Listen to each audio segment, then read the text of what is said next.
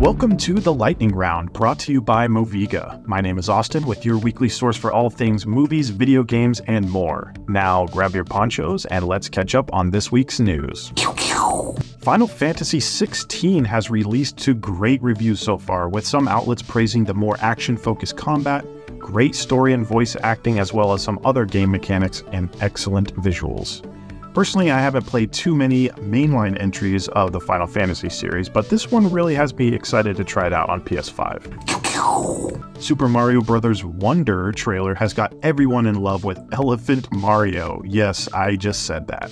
The new version of Mario is, of course, available as a power up in game and appears to be a strong slash heavy version of Mario with some possible utility with his elephant trunk. The character design is also just super charming and seems to be a new crowd favorite even before the game's October release date. A long awaited remake of Super Mario Bros. RPG was recently announced for the Nintendo Switch.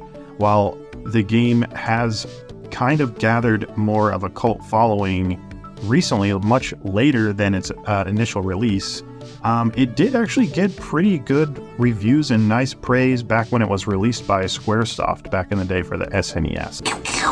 James Mangold, the director of Indiana Jones Dial of Destiny, said he's not interested in carrying on the franchise in an interview with Variety.